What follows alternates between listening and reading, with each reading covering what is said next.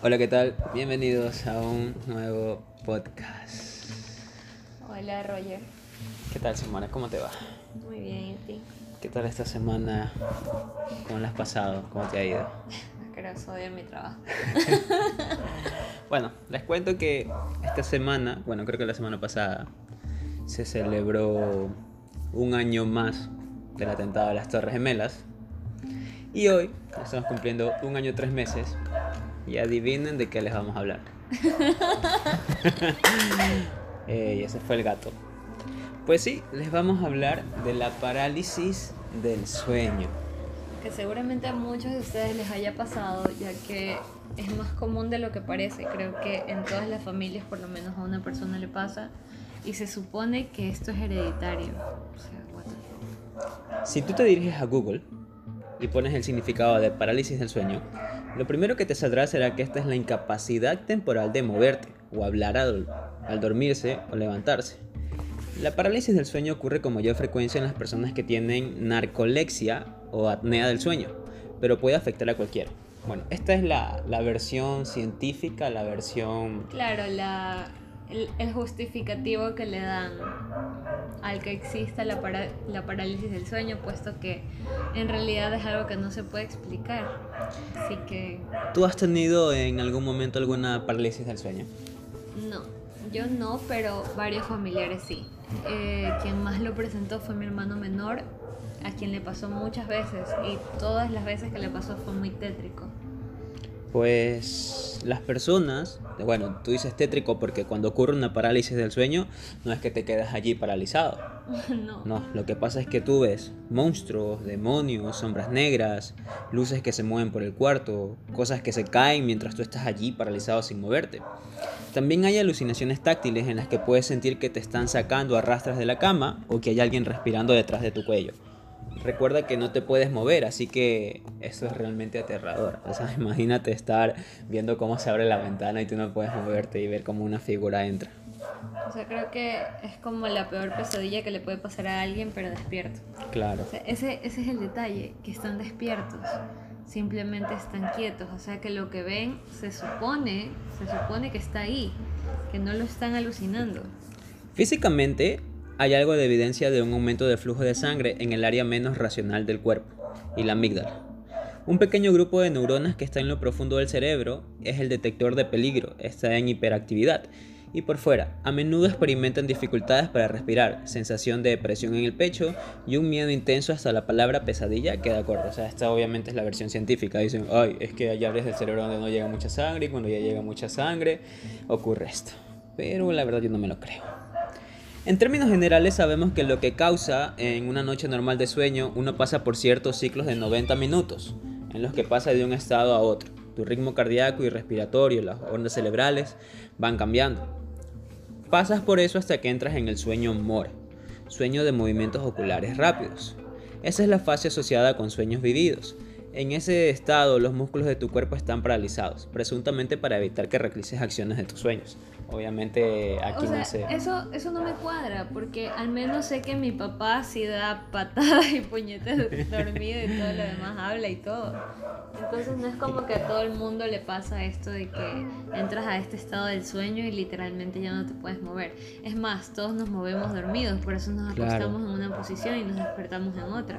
Claro, pero supuestamente esta es la fase en donde tú ya no te mueves, o sea, el cerebro le dice al cuerpo, ok, no te, no te muevas porque vas a soñar eh, cosas en las que te puedes lastimar, por ejemplo, puedes salir corriendo, puedes, como tú dices, comenzar a dar patadas o puñetes, que tal vez no en todas las personas funcione, pero sí en ciertas. Mi papá pateó la pared, tuve el dedo hinchado como dos días. O sea, esto es el sueño moro, donde todos tus músculos comienzan a paralizarse. Pero en un episodio de parálisis del sueño algo sale mal. En palabras sencillas, tu cerebro despierta, pero tu cuerpo no. Así que puedes ver que estás en tu cuarto, pero no te puedes mover, y el mundo de los sueños entra en el real. Los monstruos que suelen ver están fuera de su control, pero fueron generados por tu imaginación, así que son parte de ella, pero están escapándose del inconsciente. Y aquí vamos a recordar una frase que dice mi primo Pablo Picasso. Ya, sí, tranquilo, Roger Picasso. Todo lo que puedas imaginar es real. Ya, el detalle es que, ok, está bien si ese estado de tu cuerpo pasan tus sueños a la realidad porque tú lo estás imaginando así. El detalle es porque siempre son cosas malas. Porque muchos tenemos sueños bonitos de vez en cuando. Entonces, ¿por qué en una parálisis del sueño nunca tienes un buen sueño? Bueno, ya vamos a llegar a ese punto, pero vamos a explicar esto. En términos de funcionamiento del cerebro, no hay una línea clara que divida lo que imaginamos y nuestra percepción del mundo que nos rodea. Ambos habitan los mismos circuitos del cerebro. Según diversos estudios, nuestra percepción del mundo es una fabricación de la mente, y eso incluye a nuestro cuerpo porque son parte del mundo físico. La idea del yo está integrada a la del cuerpo, pero el yo consciente, lo que pensamos que somos, no es más que una parte de ese proceso. No gobernamos nuestra mente ni nuestros cuerpos. De hecho, parte de nosotros, al parecer muy oscuras, son un misterio por completo y esto es lo que no puede explicar la ciencia. Y cuando algo sale mal, se nos puede escapar, se nos pueden escapar todos nuestros monstruos, duendes, demonios, cuando ni siquiera hemos tenido tiempo de levantarnos de la cama. Es muy la Ok, ciencia ya, está bien. Todos imaginamos monstruos de vez en cuando, pero no es como que quieras ver monstruos al momento en que te levantas inmóvil. Claro, o Muchas sea, personas no se dan cuenta que están teniendo una parálisis sino hasta que ven al monstruo. claro, porque es como que están tranquilas, despertaron, despertaron y entonces ahí es cuando llega el momento en que no pueden moverse y de la nada tratan de, de llegar al punto de comprensión de qué está pasando, giran un poco su cabeza y allí está parada una sombra, una luz, un espectro, un animal que no saben de dónde proviene. Y eso es lo que la ciencia no te dice. La ciencia te dice, ah, tu cerebro se duerme y tu cerebro le dice a tu cuerpo que se duerme para no lastimarte, pero no te dice de dónde salen eso- esos seres, que obviamente no son seres que son seres cualquiera. Se ha llevado un registro de, que la mayoría de parálisis del sueño que tú tienes. Eh, por ejemplo, yo tengo una parálisis del sueño y veo un sujeto. Yo, tú tienes una parálisis del sueño y ves al mismo sujeto. Otra persona en Australia tiene una parálisis del sueño y ve al mismo sujeto. Esto no puede explicar la ciencia. ¿Por qué pasa esto? Porque vemos siempre al mismo sujeto, al mismo ente, en- cuando tenemos una parálisis del sueño. Está muy tétrico, la verdad. Y aquí entra la otra parte de la moneda, la parte distante de la ciencia, se puede decir. Porque vamos a hablar de los visitantes de dormitorio. no es Monster Inc, por si acaso. Que son los incubus y los sucubus, que son seres de aspecto demoníaco. El incubo es el demonio masculino de pene frío, capaz de embarazar a sus víctimas. No te pases. Y el sucubus, demonio femenino que ataca a los hombres, paralizan a sus víctimas para mantener relaciones sexuales con ellos. Y ojo con estos incubos y sucubos, que se han presentado a lo largo de la historia en todas las culturas, algunas representadas en forma de caballos y otros animales, siempre presentándose con formas grotescas y ojos brillantes. Ah, o sea, es la primera vez que escucho los nombres, pero sí había escuchado eso de que muchas veces los muertos, o bueno, les dicen muertos, Ese es el se te sube el muerto. es que se te sube el muerto o que eh, alguien dice como que un espíritu me acosa o ese tipo de cosas, que es la típica cosa que le pasa a chicas, seguramente alguna le pasó, de que se acostaban a dormir con su pijamita puesta y se despertaban sin ropa o durante la madrugada sentían mucho frío y no, no encontraban su, su cobija, su colcha, como le digan. Y cuando ya se despertaban por la mañana resulta que estaba al lado y a pesar de que la buscaron en toda la cama no la sintieron y se supone que son espíritus quienes te desnudan solo para verte así. Se supone que muchos de estos crean un ambiente tenso, un ambiente de frío para que tú vayas y te quites la ropa y busques eso. O sea, ellos crean el ambiente en plan, está haciendo frío, quítate la ropa.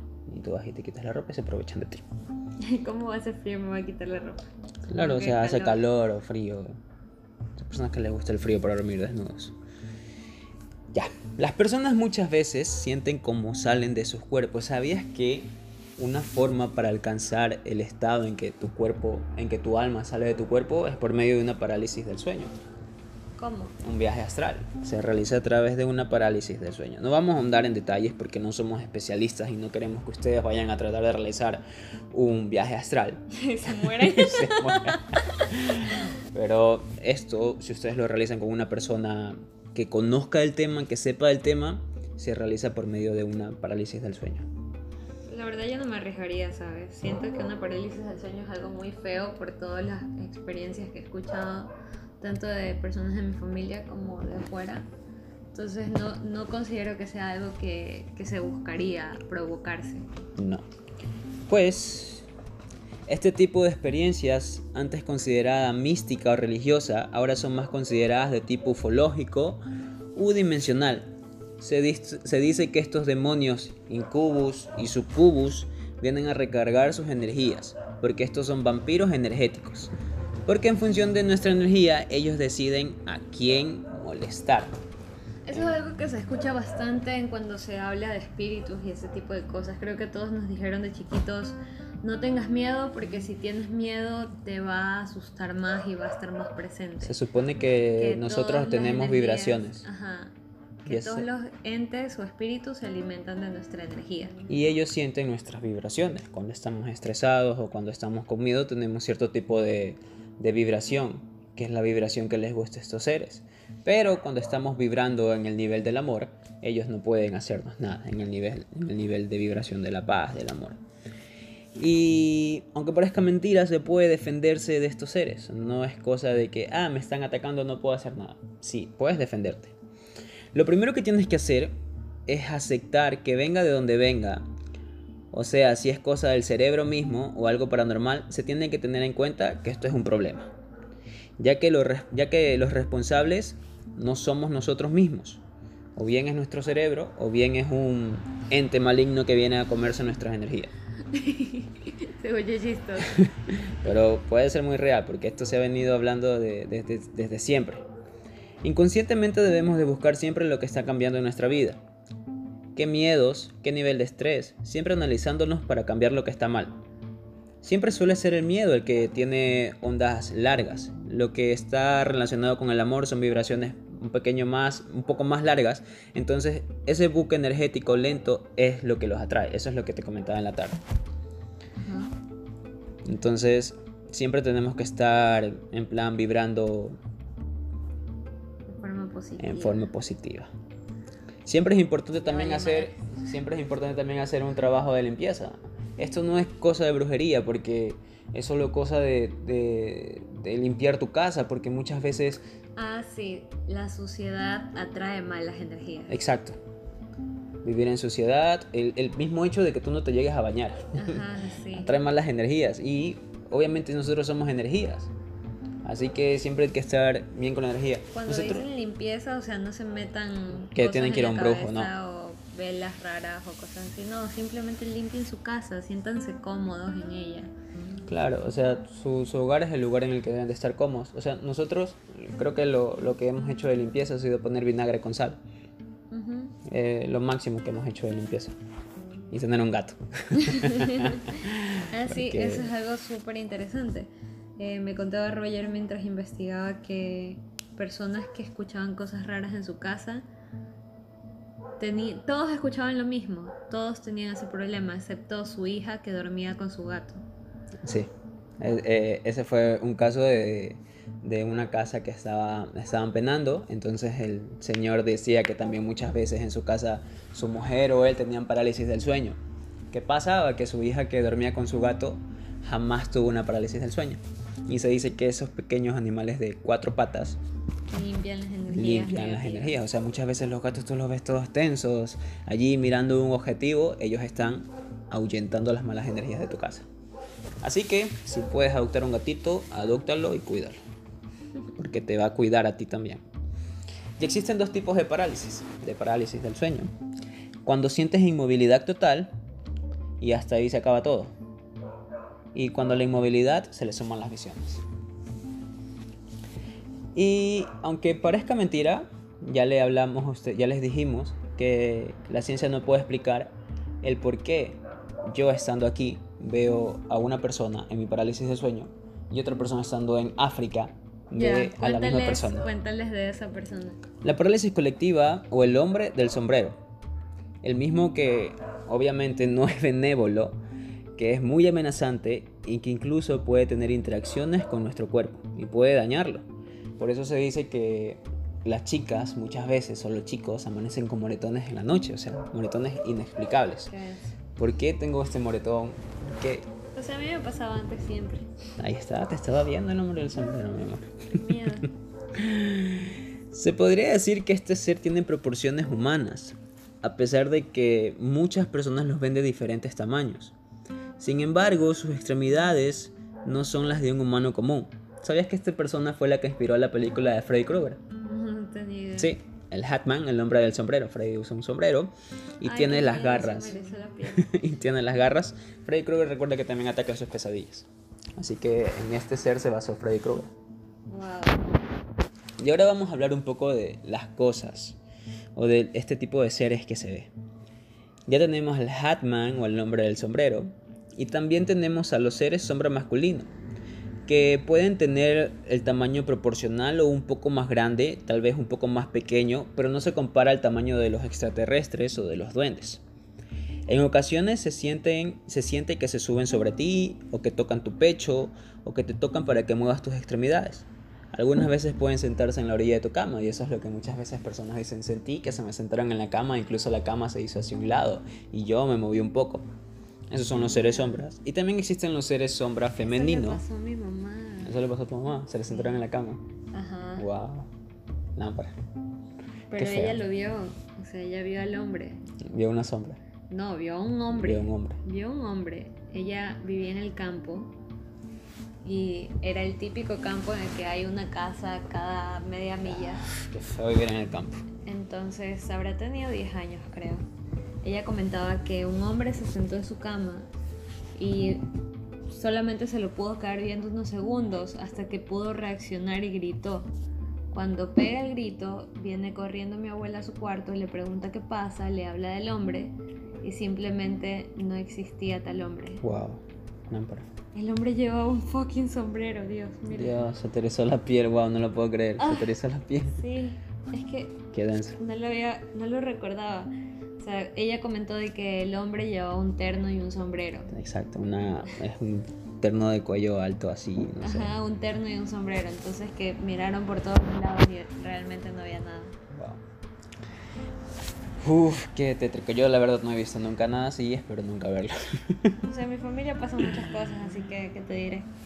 También están los seres sombras femeninos, que obviamente son seres similares a los primeros, pero en versión femenina. Muchas veces se presentan como mujeres jóvenes o niñas, incluso ancianas. Aquí también recuerdo... A ver, bueno, vamos a hablar de esto primero. Los seres sombra animales son los que te observan por un par de minutos. Eso solo te observan.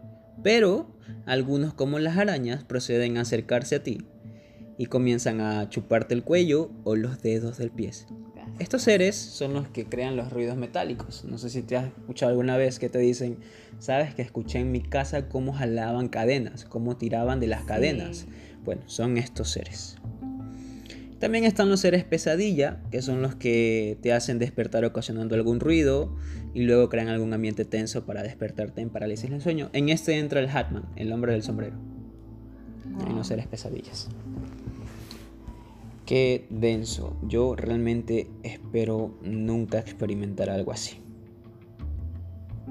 O sea, yo siempre he tenido muchas pesadillas y ese tipo de cosas, pero por suerte no he tenido parálisis del sueño.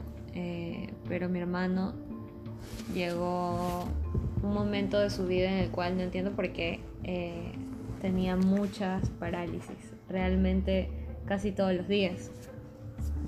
Y todas sus parálisis eran similares, que era un hombre muchas veces acompañado de él mismo en una versión tétrica, eh, que eso era lo que más le asustaba. Pero, ¿qué pasa cuando él tenía esto? Eh, mi familia son testigos de Jehová, yo no, realmente no comparto las ideologías de las religiones en general, pero ellos son muy creyentes y eh, ellos consideran que el nombre de Dios es Jehová. Entonces, él decía que cuando en su mente repetía el nombre de Dios, poco a poco empezaba a desaparecer este, este ser raro que estaba al lado de él. Y él se veía fuera de su cuerpo sonriendo de una forma tétrica, o sea, muy denso, algo súper denso.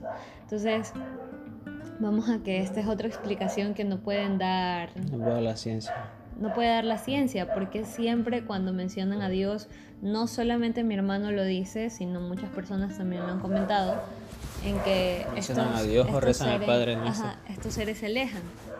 Estos seres se alejan, entonces no lo sé, eso es muy raro. Me hace plantearme la existencia de Dios. o tal vez sea cosa de fe, tú ya tienes lo de Dios me va a ayudar y eh, Dios, Dios, Dios.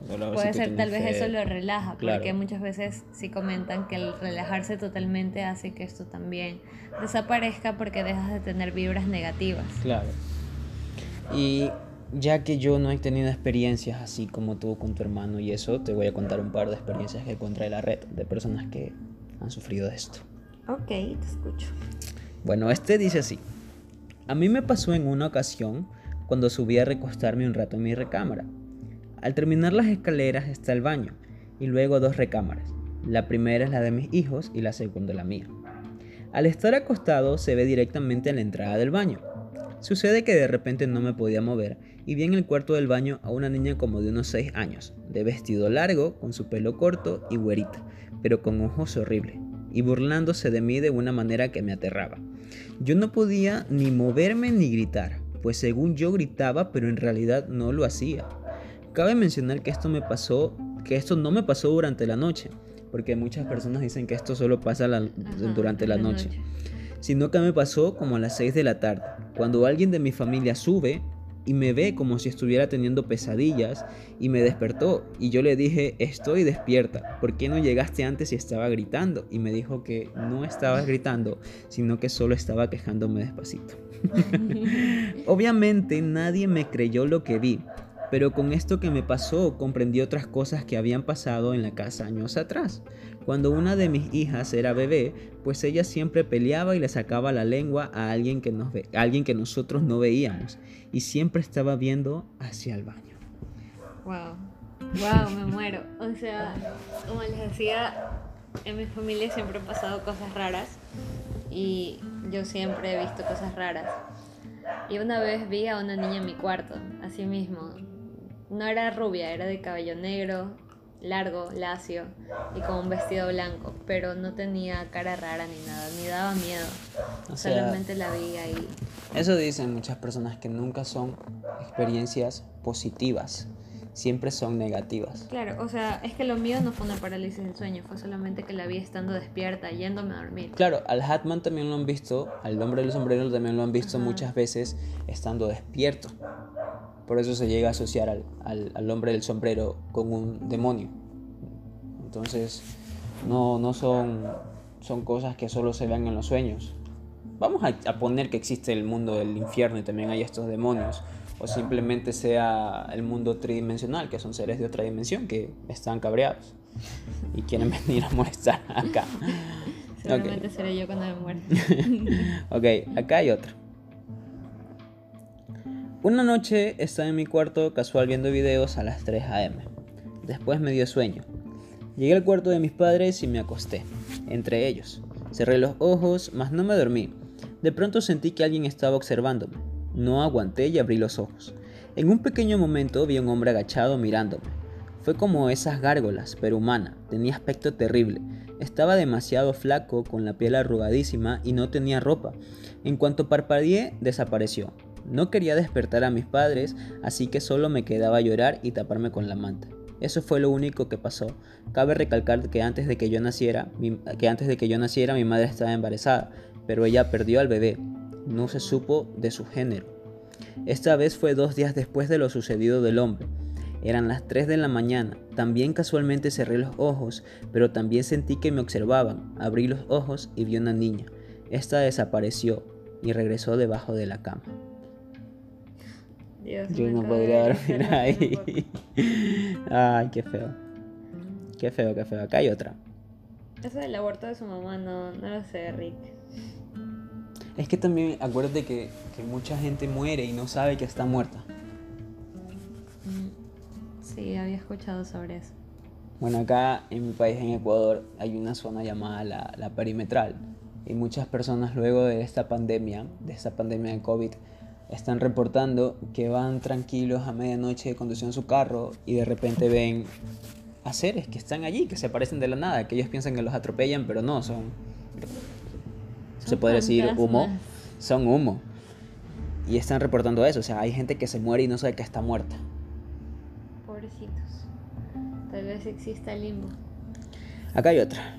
Yo una noche tuve parálisis de sueño. Fue horrible y muy desesperante. Me desperté inmovilizada, solo veía mi TV y la puerta. De repente vi un montón de moscas en mi pieza y la luz bajaba poco a poco. Miraba hacia la puerta asustada y vi una tarántula horrible y del susto se me empezó como a hundir la cama y mientras se hundía vi como se, la TV se, se apagaba. Allí terminó la parálisis de ella. Tú me contaste de un amigo que, que- que tuvo su, su cuarto lleno de moscas también. Ah, sí. Ay, Dios. Se me eriza la piel solo de recordarlo. Eh, esto es algo que es primera vez que lo escucho eh, de distintas personas y es el tema de las moscas cuando empieza a haber un ambiente muy pesado. Él estaba dormido y empezó a escuchar un llanto. Tal vez este sea nuestro siguiente podcast. sí. Entonces este llanto se volvía cada vez más y más fuerte y más pesado hasta que empezó a escuchar la palabra mis hijos entre el llanto. Dios, se me están saliendo las lágrimas, en serio. Eh, entonces él empezó a sentir náuseas del miedo. Estaba tan asustado que quería vomitar. Y de la nada su cuarto empezó a oler feo y a llenarse de moscas. Él Qué podía tétrico. sentir cómo habían un montón de moscas alrededor de él. Eran cerca de las 4 de la mañana. A lo que él dice que su mamá entró al cuarto ya que su papá estaba por salir de viaje y tenía un paquete en su cuarto que tenía que enviar. Entonces cuando su madre entra al cuarto y enciende la luz, lo ve ahí casi llorando. Mi amigo mide como 1,90, ojo, imagínate ver casi llorando un tipo de 1,90. Entonces su mamá le preguntó qué pasaba y él se sentó a llorar. Y luego le pudo comentar que fue todo lo que había pasado en ese momento. Yo no sé cómo habría podido estar ahí. Qué lámpara, ¿no? Sí. Wow, qué, qué denso. Hay mucho para hablar sobre estas experiencias. La verdad yo reco- recopilé estas, pero realmente hay muchísimas en donde gente dice que no solo tiene una parálisis del sueño, sino que logra salir de su cuerpo. Logra salir de su cuerpo y ven personas que han fallecido y no lo saben. Y están con angustia por ello. ven parásitos, seres antropomórficos y ven tantas cosas. O sea, realmente el mundo, yo no creo en la ciencia, o sea, yo creo en la ciencia, pero no creo en la ciencia al momento de explicarnos las parálisis del sueño. Yo creo que esto sí es un tema más, no, sea- no paranormal, sino dimensional. Son seres de otras dimensiones, Yo creo que hay cosas de la ciencia que la ciencia no puede explicar. como esta. La parálisis del sueño no se puede explicar por la ciencia. Yo sí creo que esto es algo más... Por eso te digo, no es algo paranormal, es algo de, de dimensiones. Son seres de otras dimensiones que vibran en diferentes frecuencias Y y, vienen a y alimentarse, vienen a alimentarse de nosotros. O sea, sí. Ya se dice que por eso los gobiernos crean guerras, porque existen seres que se alimentan de energía, de energía negativa y eso. Y yo sí, sí lo creo así. Sí creo que estas cosas están allí. Ahorita mismo ustedes están escuchando este podcast y hay alguien detrás de ustedes.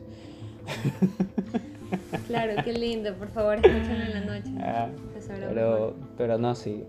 Eso deja mucho que, que- que pensar y vayan a googlear, vayan a buscar, porque hay Oh. muchísima información. Comenten con sus amigos si han tenido esta experiencia, a ver si Sí, de porque- el hombre del sombrero. Porque, porque mucha gente dice que le da miedo comentar esto porque sienten que se van a burlar de, a burlar de ellos. En Sí. plan, tú estás loco, ¿cómo crees que vas a ver eso? O métete a una iglesia. A la iglesia hemos visto que tal vez sea la solución, pero no en plan porque la iglesia sea buena, sino porque nos aferramos a cosas como Dios que nos van a proteger. Entonces, al momento de estar teniendo una parálisis, necesitamos relajarnos y es lo primero que se nos viene a la mente por sinónimo de protección. Entonces, ya sea eso.